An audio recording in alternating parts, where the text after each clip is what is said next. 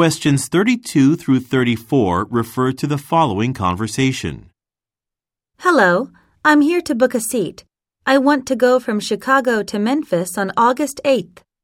Okay, let's see. Four trains leave for Memphis on that day one in the morning, two in the afternoon, and one in the evening. I'd like a ticket for the one departing earliest, please. Oh, and I'm going to play in a golf tournament, so I'll be bringing my clubs with me. A $12 fee applies for each set of golf clubs taken on board.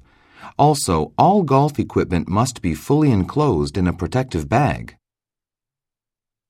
Number 32. Where most likely is the conversation taking place?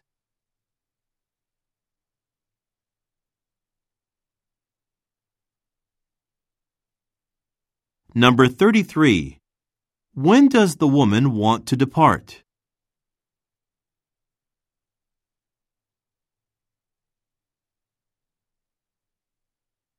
Number 34.